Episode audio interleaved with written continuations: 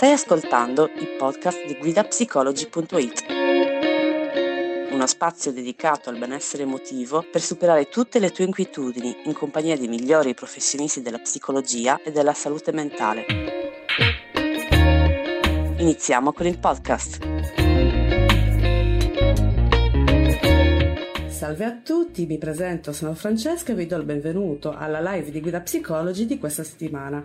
Anche quest'oggi intervisterò un professionista, il dottor Marco Crepaldi, e eh, parleremo con lui di Ikikomori.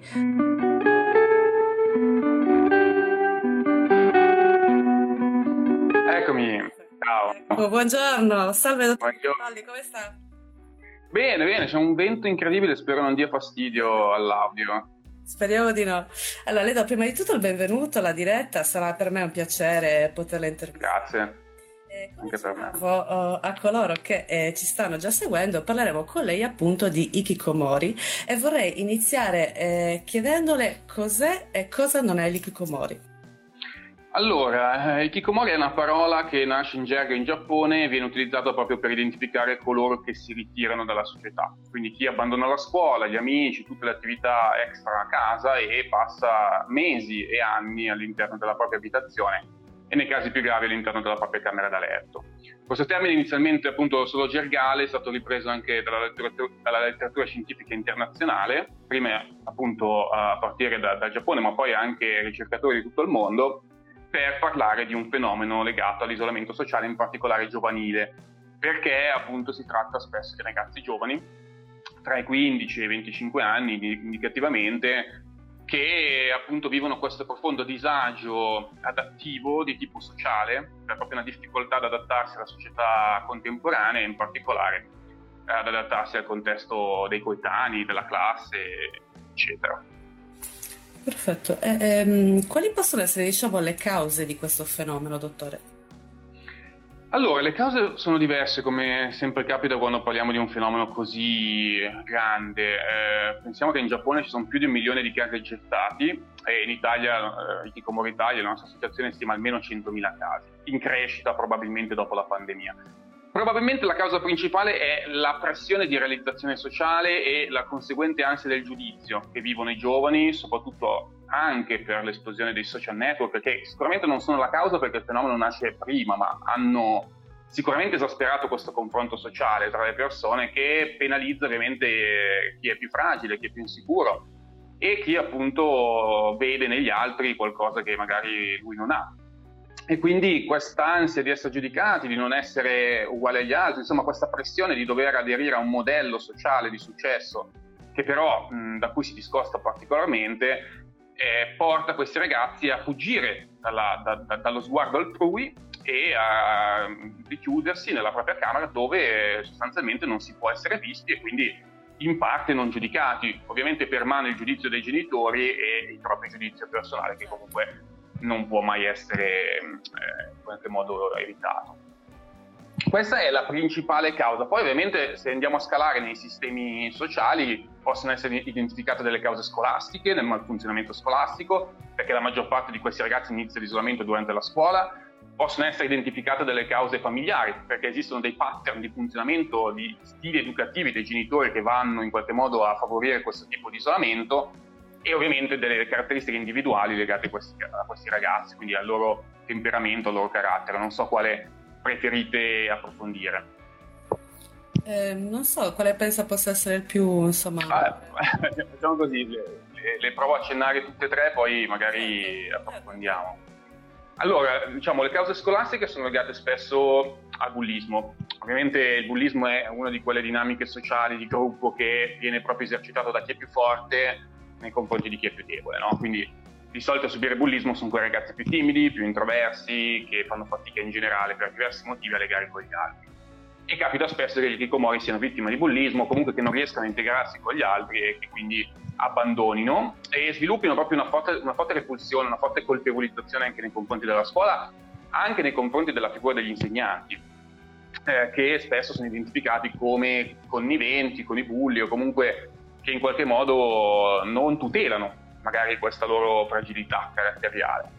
A torto o ragione ovviamente, dipende da, dai casi. Quindi la scuola ha un ruolo anche di prevenzione perché quando un ragazzo abbandona eh, la scuola, la scuola talvolta, ci è capitato diversi casi, non si mostra disponibile e flessibile ad aiutare il ragazzo attivando magari anche un piano didattico personalizzato per aiutarlo a conseguire eh, la promozione, ma spesso se ne lava le mani e quello che capita è che il ragazzo viene bocciato per l'assenze, anche qualora desiderasse andare avanti a studiare, perché questi ragazzi spesso hanno voglia di studiare, il problema è proprio sociale, relazionale, in quel caso diciamo, non si aiuta, non si fa gli interessi educativi del ragazzo e si favorisce appunto la cronicizzazione del, dell'isolamento, perché uno dei problemi dei chicomori è che non è una fase della vita, spesso è un qualcosa che più si protrae più tende a cronicizzarsi e più tende a cronicizzarsi più può durare potenzialmente anche all'infinito.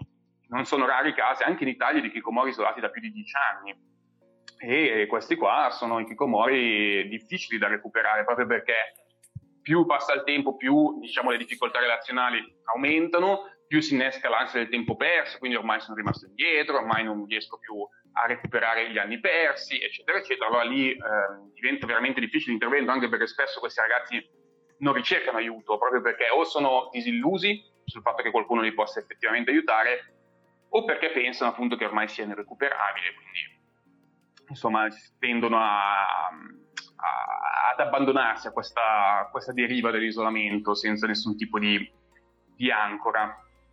Poi abbiamo detto cause familiari, sembra sia in Italia che in Giappone ci siano delle dinamiche familiari che favoriscono questo fenomeno. Metto le mani avanti, non tutte le famiglie sono uguali ovviamente, sono dinamiche che possono riguardare alcuni casi meno altri. Però sembra esserci una, una figura genitoriale che più spesso è la madre che ha un approccio ansioso, apprensivo e tendenzialmente iperprotettivo è una figura paterna invece più assente, più debole dal punto di vista emotivo, che fatica a legare con il figlio e che spesso anche a causa di una divisione dei ruoli più patriarcale eh, lascia più l- il peso educativo sulle spalle della madre con uno squilibrio che porta spesso anche diciamo, un attaccamento morboso del figlio nei confronti della madre che appunto con questo profilo ansioso e protettivo tende a disincentivare anche l'indipendenza, perché poi l'Ikikomori può essere considerato anche un eterno adolescente per certi versi, dato che fallisce in questo step evolutivo della transizione tra l'adolescenza e la vita adulta e eh, appunto la figura paterna che anche per il ruolo di genere maschile che disincentiva l'espressività emotiva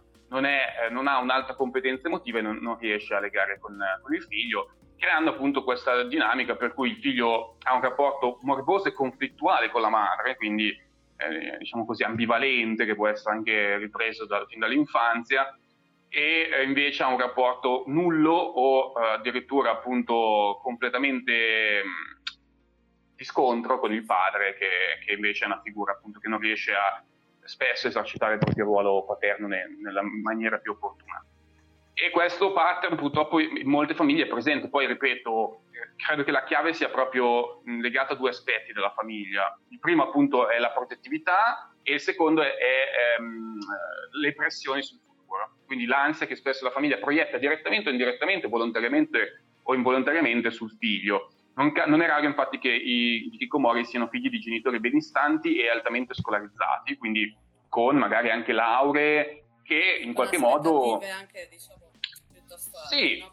allora, non è detto che siano direttamente i genitori a, a proiettare queste aspettative, può darsi semplicemente che il figlio le senta su di lui, anche perché culturalmente eh, noi abbiamo un po' la concezione che il figlio debba sempre superare i genitori, no? Quindi se i genitori sono diventati, so, due medici, il figlio dovrà diventare un medico, anche lui più bravo magari, no? E questa cosa non, non è sempre possibile ovviamente e se hai difficoltà relazionali come spesso capita di Mori questo è un fattore che, che può incidere molto no? anche nel risultato di carriera. E dunque diciamo che, che, che, avere dei genitori, ripeto, che hanno spesso raggiunto altri risultati può essere una fonte di pressione ulteriore per questi ragazzi che già si sentono particolarmente in ansia rispetto al proprio futuro e rispetto a quella che sembra una direzione incerta, confusa. E poi abbiamo detto, per concludere, gli aspetti individuali sono ragazzi che spesso abbiamo detto sono ansiosi, che prendo ma- magari questo tipo di ansia da- dai genitori oppure diciamo, hanno una predisposizione genetica e sono sensibili, molto sensibili e sono anche diciamo, molto intelligenti e rimuginanti, nel senso che tendono ad avere questa, questa tendenza anche iper, iperattività cerebrale che a volte è tipica anche di alcune forme eh, diciamo di neurodiversità come può essere so, alcune forme di autismo d'alto funzionamento come può essere la plusdotazione ehm, insomma diciamo che non è raro che i ragazzi di Komori siano molto intelligenti molto logici e questo spesso comporta appunto, una carenza sul piano invece emotivo sociale che, che invece è l'area in cui sono più deboli questi ragazzi quindi questa diciamo, è una panoramica, poi se, se, avete domande, se hai domande particolari andiamo a approfondire. Mi è venuta in mente una domanda adesso, ovvero eh, ovviamente il, diciamo mh, essere Kikomori quindi ehm, può, eh, è una situazione che può esistere in contemporanea anche con altre problematiche, no? Assolutamente, diciamo che Kikomori è un termine cappello che identifica appunto questo comportamento di isolamento sociale dettato spesso appunto da questa forte ansia sociale ma anche da una forte apatia, perché poi questi ragazzi spesso hanno questo atteggiamento apatico e mh, appunto di perdita di interesse verso qualsiasi obiettivo di vita. Quindi diciamo che queste sono le caratteristiche più tipiche, anche questa forte critica nei confronti della società, questa forte eh, negatività nei confronti della società così come oggi. Poi ovviamente si possono, insomma, cioè non è una diagnosi ad oggi, come questa sarà una, una, una domanda sicuramente che interesserà eh, è un, qualco- un, termine che sta incominciando ad essere utilizzato anche a livello di letteratura scientifica, ma viene utilizzato più come termine cappello per identificare questo fenomeno di isolamento sociale che sembra riguardare quasi tutte le società sviluppate del mondo, quindi dal Giappone all'Italia c'è questo aumento di ragazzi in isolamento sociale che ha queste caratteristiche diciamo legate spesso appunto all'ansia sociale, alla negatività nei confronti della società io direi che potrebbe essere identificato come una sorta di disturbo dell'adattamento, secondo me. Ok, eh, eh, vedo qui è arrivata una domanda molto interessante nei commenti. L'ikikomori è per forza legato alla depressione? Allora, questo è interessante perché appunto molti pensano che i kikomori siano necessariamente depressi. In realtà, mh, in molti casi no, soprattutto in una fase iniziale. L'ikikomori vive una sorta di luna di miele, per cui um, abbandonando un po' i luoghi che gli portano sofferenza, come la scuola e diciamo il contatto con gli altri, può vivere anche diversi anni in una fase in cui no, non vi è un evidente stato depressivo. Poi di solito la depressione sopraggiunge con uh, la consapevolezza che questo tipo di vita non è sostenibile, perché spesso il Kikomori si illude no? che possa passare tutta la vita in isolamento anche se poi non riesce a diventare indipendente, anche se poi comunque l'esigenza di socialità rimane.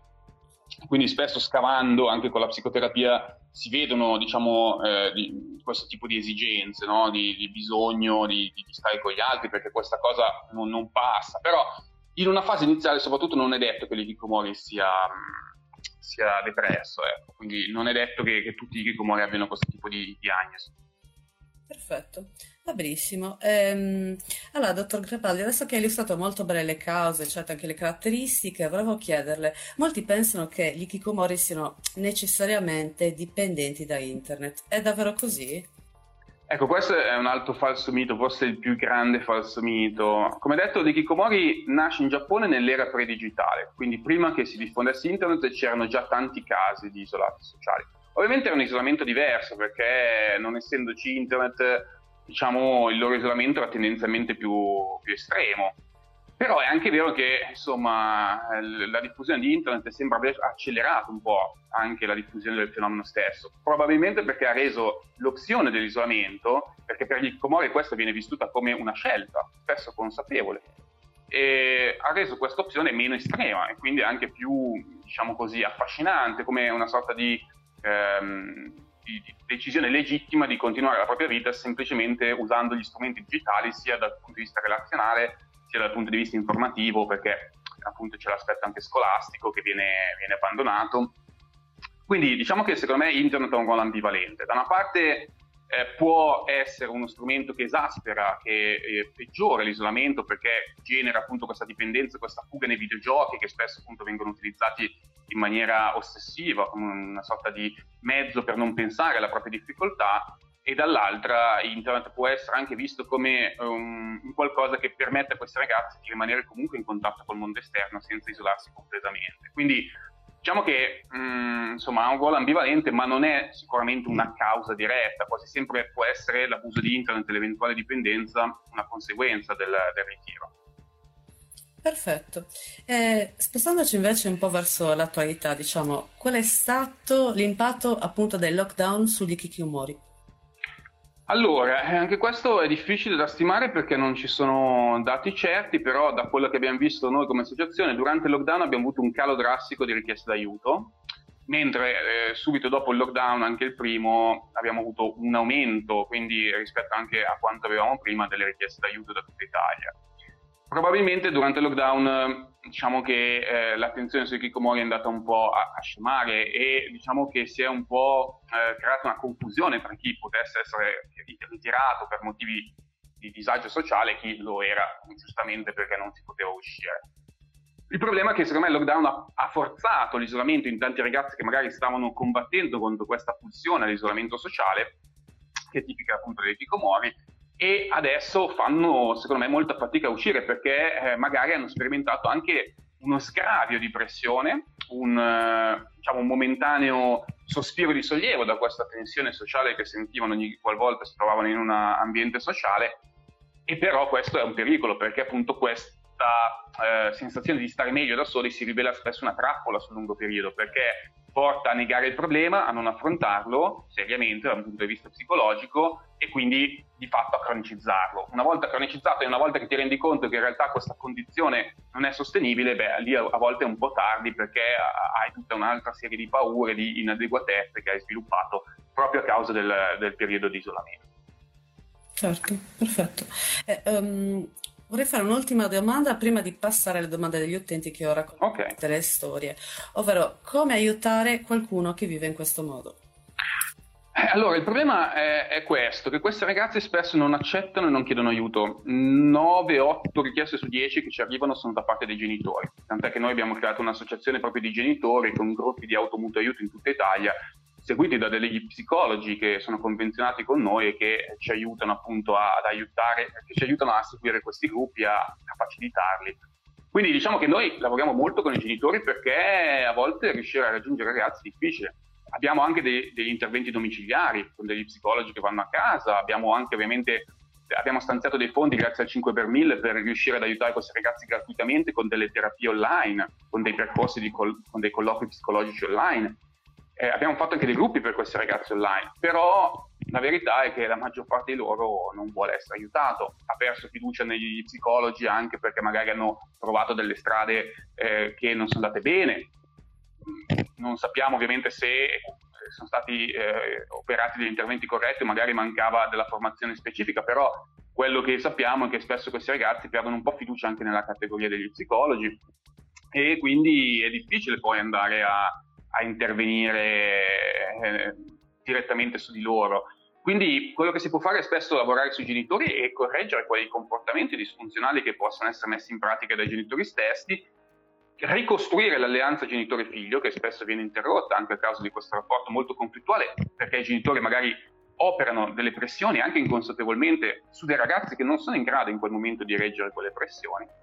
E, ehm, e una volta che si è ricostituita l'alleanza genitore-figlio a quel punto il genitore avrà più possibilità di convincere il figlio a, ad accettare un tipo di aiuto che può essere sia educativo con un educatore a casa o uno psicologo a casa, deve essere sicuramente eh, di sostegno psicologico ed eventualmente psicoterapeutico e può essere anche eh, farmacologico nei casi in cui ci siano delle forti, insomma, de- degli stati che richiedono magari anche questo tipo di, di intervento. Quindi io credo che l'intervento debba debba essere multidisciplinare sui Hikikomori e debba coinvolgere il ragazzo in modo attivo, quindi non fare nulla che non sia comunque anche spesso ehm, concordato da lui. Diciamo che l'intervento coatto non si è mai rivelato molto proficuo.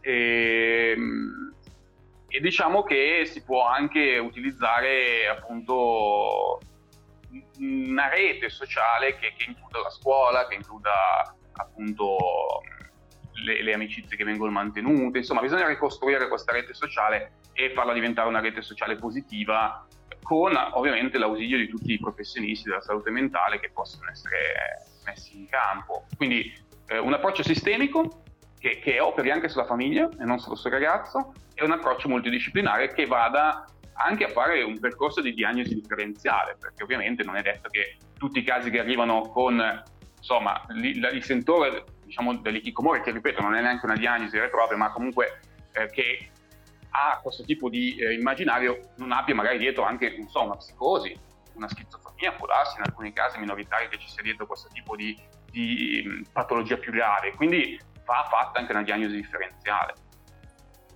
Perfetto, va benissimo. Passerei adesso alle domande degli utenti. Abbiamo la prima domanda di Marcello che ci, chiedo, che ci chiede: Tende, eh, Tendo a isolarmi, soprattutto da quando c'è stato il primo lockdown. Come faccio a capire se sono un ikikomori? Allora, eh, io credo che un uh, sintomo, diciamo, un segnale molto preoccupante per, che può essere sperimentato durante il lockdown è il fatto di stare meglio in lockdown piuttosto che non in lockdown. Questa cosa può sembrare assurda da molti, ma in realtà molti ragazzi, molte persone hanno detto che durante il lockdown si sono sentite meglio. Allora, se io mi sento meglio in una situazione in cui semplicemente non posso fare alcune cose, eh, è ovvio che lì è un campanello d'allarme sul fatto che io probabilmente nella situazione di normalità vivo delle pressioni che non sono capaci di controllare. Quindi secondo me quello è un segnale su cui tutti noi dovremmo riflettere, no? non, non, può essere la normalità che io mi senta meglio se mi viene impedito di uscire piuttosto che eh, se no. E probabilmente perché sento delle pressioni quando esco che sono disadattive, che non sono, diciamo, chiamiamole così, fisiologiche. Quindi credo che eh, il primo passo sia non sottovalutare questo tipo di, di, sensazione, non crogiolarsi nella propria zona di comfort che può garantire un'abitazione chiusa allo sguardo altrui, alle, alle pressioni sociali, ma eh, bisogna sempre essere in grado di uscire. Ecco. Eh, credo che questa sia una cosa importante. Se uno non vuole uscire perché preferisce stare da solo, perché è una persona solitaria, ovviamente lì non è detto che siamo tutti uguali, non è che tutti abbiamo la stessa predisposizione sociale però nel momento in cui io voglio uscire, devo avere la possibilità di farlo, devo avere le competenze per farlo. E se non riesco a farlo e mi convinco che non ho voglia di uscire solo perché ho troppa paura di uscire, allora lì è un problema. Lì vuol dire che c'è qualcosa che va affrontato e che va affrontato a livello psicologico. Chiediamo aiuto se non siamo in grado di affrontarlo da soli, questo è importante. Certo, perfetto. Abbiamo invece l'altra uh, domanda di Carla che ci chiede: quando si parla di questo fenomeno è giusto parlare di malattia? Allora, eh, c'è una, un dibattito anche a livello internazionale tra chi vorrebbe che l'ikikomori fosse considerata appunto una vera e propria diagnosi, chi invece sostiene che insomma, ci siano già le etichette diagnostiche per poter includere questo tipo di disagio. Io onestamente vedo in questa forma di ritiro qualcosa di, di particolare che merita un'etichetta specifica specifica. Dopodiché, ovviamente, le dimensioni sono spesso la dimensione di ansia, in particolare ansia sociale, e la dimensione spesso di apatia e di depressione. Eh, quindi diciamo che lì, eh, insomma, sull'aspetto nosologico eh, è un po' difficile andare a stabilire se servirebbe una nuova etichetta o se eventualmente si potrebbero usare altre etichette già esistenti, altre categorie diagnostiche già esistenti. Di, di sicuro è, una, è, un, è un disagio che nasce magari in maniera anche, possiamo dire, leggera, quindi magari inizialmente ho questa difficoltà di stare con gli altri, comincio a preferire stare un po' più da solo rispetto che con gli altri, perché quando sto da solo sento meno queste ansie e quindi magari passo un po' più di tempo da solo, ma comunque vado a scuola, comunque riesco a condurre una vita normale. Il problema sta sempre quando oltrepassi una certa linea, per cui non riesci più ad andare a scuola, non riesci più a uscire con gli altri perché hai troppa ansia, allora a quel punto, oppure incomincio a vedere eh, la società come eccessivamente negativa e quindi non ne vuoi più far parte, eh, oppure hai un'apatia talmente forte che non senti nessun tipo di stimolo nei confronti di qualsiasi obiettivo sociale o eh, di successo, di, diciamo, di realizzazione personale che può essere a 360 gradi, allora lì secondo me iniziano a esserci degli evidenti caratteri psicopatologici, no? cioè, legati proprio a una forma di disadattività sociale molto ehm, potenzialmente negativa per l'individuo. Quindi ecco, io credo che l'ikikomori debba essere considerato come un continuum che va appunto da un disagio sociale eh, in uno stato iniziale anche molto istintivo, su cui non c'è poi una costruzione razionale del motivo per cui io dovrei isolarmi, fino a uno stato di appunto convinzione, e lì è il problema, no? quando all'istintività di isolarsi si genera una convinzione che porta l'individuo a dire ah io sono fatto per stare da solo, io non sono fatto per stare con gli altri, io non voglio stare nella società, io non voglio eh, appunto essere accomunato ad altre persone che ritengo magari diverse da me. C'è anche una forma di narcisismo spesso negli ikikomori, eh? eh? questo va detto. E, diciamo che eh, quando si crea questo tipo di credenze sul proprio stato di isolamento, che vanno a rafforzare il proprio stato di isolamento e lo vanno in qualche modo anche a eh, proteggere da eventuali richieste d'aiuto, da eventuali offerte di aiuto, allora lì eh, sicuramente c'è qualcosa di molto insomma, legato a, a, una vera e propria psicopatologia o comunque a un proprio, una vera e propria credenza disfunzionale che, che ha dei risvolti molto, molto gravi. Va benissimo, dottor Crepaldi. Io direi che siamo quasi giunti al termine della diretta. Non so se eh, vorrebbe aggiungere qualcosa prima di concludere.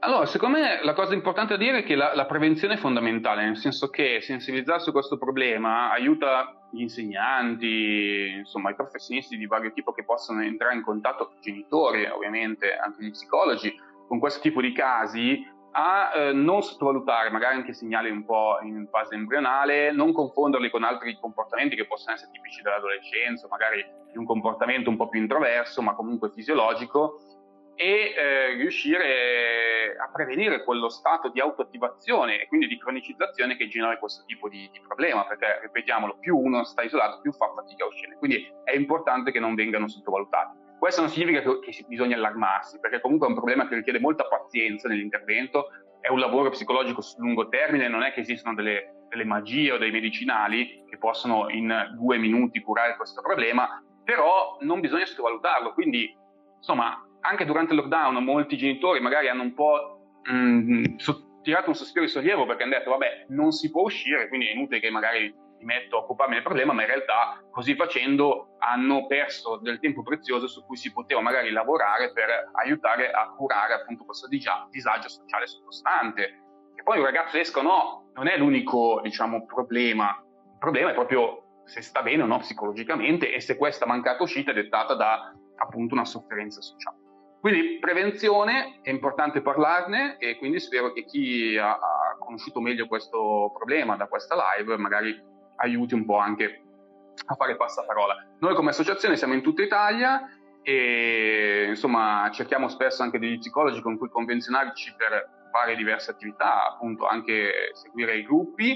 Ehm, quindi insomma se qualcuno volesse approfondire ogni tanto eh, riusciamo a fare anche dei corsi di aggiornamento un po' più specifici, un po' più corposi e quindi eh, seguiteci insomma sui social, Ikikomori Italia su Instagram e Ikikomori Italia su Facebook, insomma abbastanza semplice. C'è anche un canale YouTube se uno vuole vedere anche delle interviste dei ragazzi. Io ho fatto diverse interviste dei ragazzi isolati e lì penso che può essere interessante andare a vedere proprio dalle loro parole quali sono le paure e quali sono le difficoltà.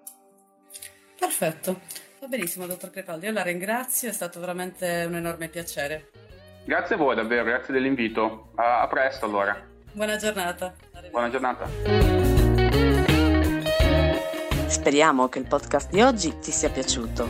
Ricorda che tutti questi temi sono disponibili sul nostro portale web guidapsicology.it. Inoltre puoi vedere il video completo sull'Instagram TV di Guida Psicology. Al prossimo podcast!